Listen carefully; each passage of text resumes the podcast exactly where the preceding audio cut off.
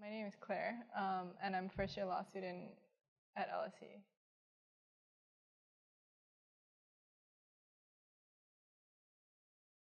I applied to the LSE firstly because of its reputation. I think that's something that um, a lot of people apply to LSE for, and but the decision between LSE and Oxford was made because um, LSE offers one of the most flexible LLBs in the country.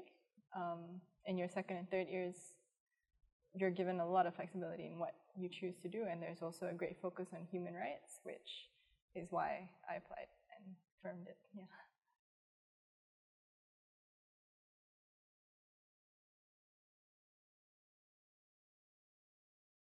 Definitely the lectures. We have a lot of really, really famous lecturers that come in, and I think a lot of people were afraid that, I mean, a lot of freshers that were with me were afraid that um, these really famous lecturers wouldn't actually be interested in teaching first year undergrads.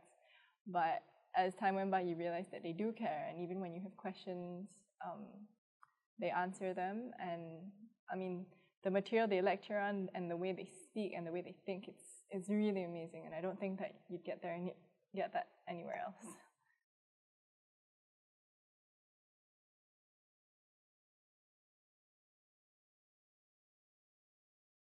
Yeah, I think I think the law department takes very good care of you, um, and I, I really do appreciate that. I think there's a lot of support in place, and that the academic advisors have been they've been trained very well in um, learning to deal with homesickness and people who are struggling to grasp all the heavy material that they throw at you. Um, so yeah, I think